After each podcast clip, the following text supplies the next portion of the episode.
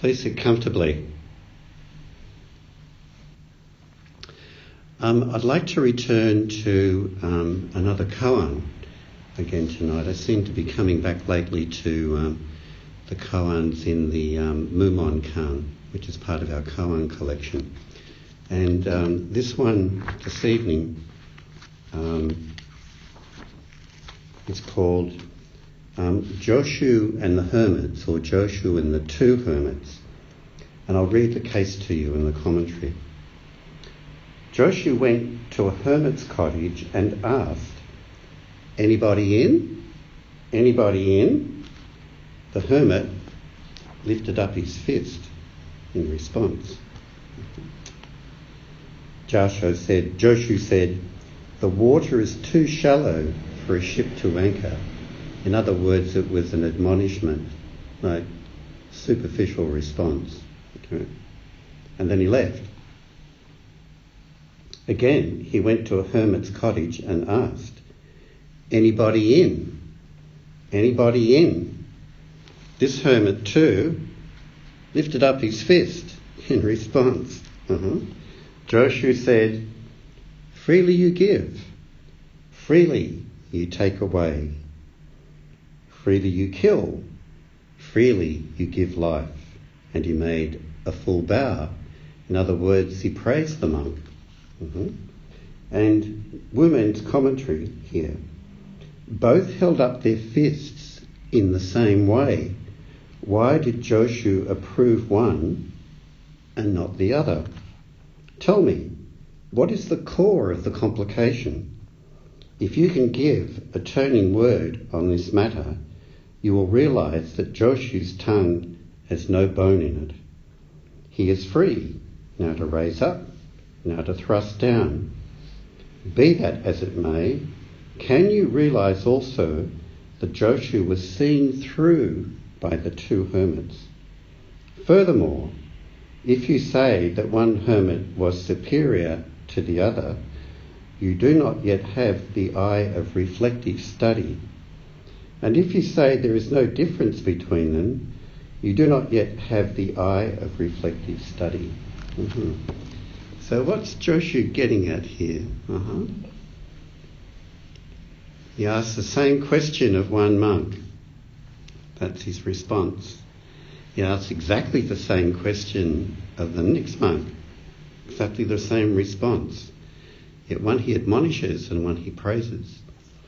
Now in the translation, um, I'm told that um, some people think he went to one hermit and then he went on and then he found another hermit, right?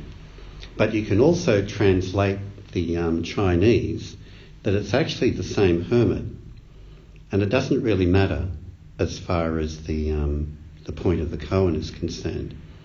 But you could consider that way. He went to one hermit and he asked the question, admonishes him, comes back maybe an hour later and asks the same question, and then he praises him. Uh-huh. And in Daisan, if you're working on this koan, your challenge is to to show, demonstrate the um, the point of this koan. But all koans, in their own way, point to a direct application in everyday life. And what it's pointing to in everyday life is how all of us get caught up in Um, praise and blame, um, approval and disapproval, and how we get pushed around, you know, swung around, influenced by what others may think of us or how they may challenge us. And uh, you could imagine, if you put yourself into this story, that when Joshu challenges the first monk, he's looking, I'm sure he's looking at what is the response from this monk when I don't acknowledge him, when I actually demonstrate that I disapprove of his answer. How does he react to that? I bet that's what he was looking at. Does he look down-faced or glum, do you know, or angry or irritated? What was going on? And secondly, when he comes back again and he praises the second response, I bet he's watching quite minutely. What is the reaction on the monk's face when I praise him? Mm-hmm. Is he inflated, right? Um, is he flattered? What's the response? And if you really are grounded in your practice and you, you're embodied and you're really present to experience, and you cultivate this through years and years of practice, what occurs is that you're just, what is true is just being grounded in your own experience. It's not being grounded in what other people think about you or their ideas about you or your ideas about yourself. You're just grounded in what is. And if you if you're grounded in that kind of moment-to-moment truth, then your your way of expressing yourself and the way your way of coming forth in the world will come through that position. That's why essentially words like awakening or enlightenment um, don't, in a sense, read, need the validation of another person. You know it for yourself. If you drink water, you know what it's like to drink water. You know, and yes, it can be good for someone to acknowledge that, but it's because you've fully acknowledged yourself, in a sense. You've fully acknowledged your own experience, and you're not caught up in a commentary outside of it.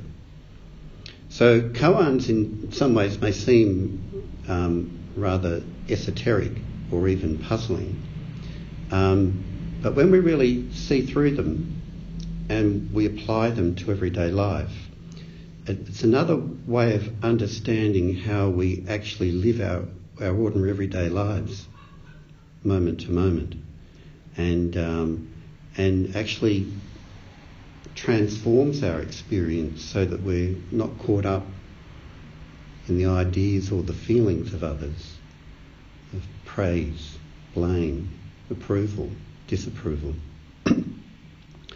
I'm told um, from people who do um, martial arts um, that when you train to do a martial art, um, whether you win or lose, same face. Mm-hmm. Whether you win or whether you lose, same face.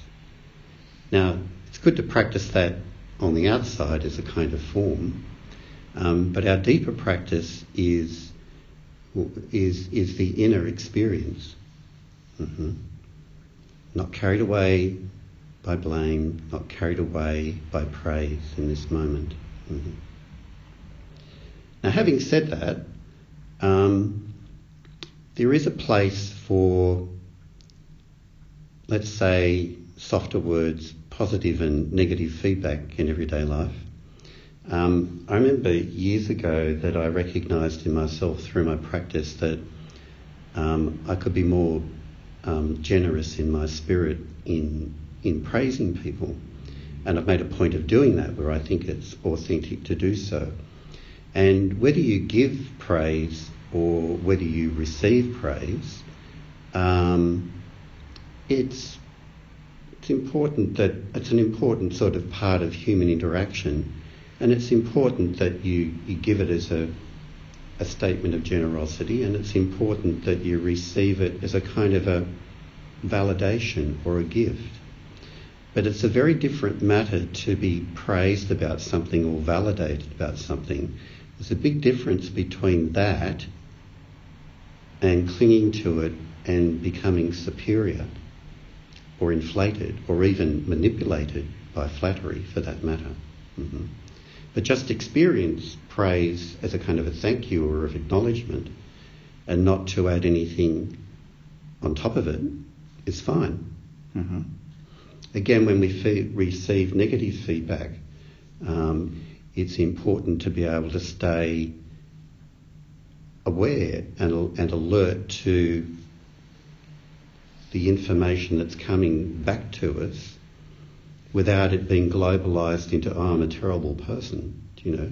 That's where thinking, when we when we get caught up in superiority or inferiority, it's a sure symptom that too much thinking is taking place.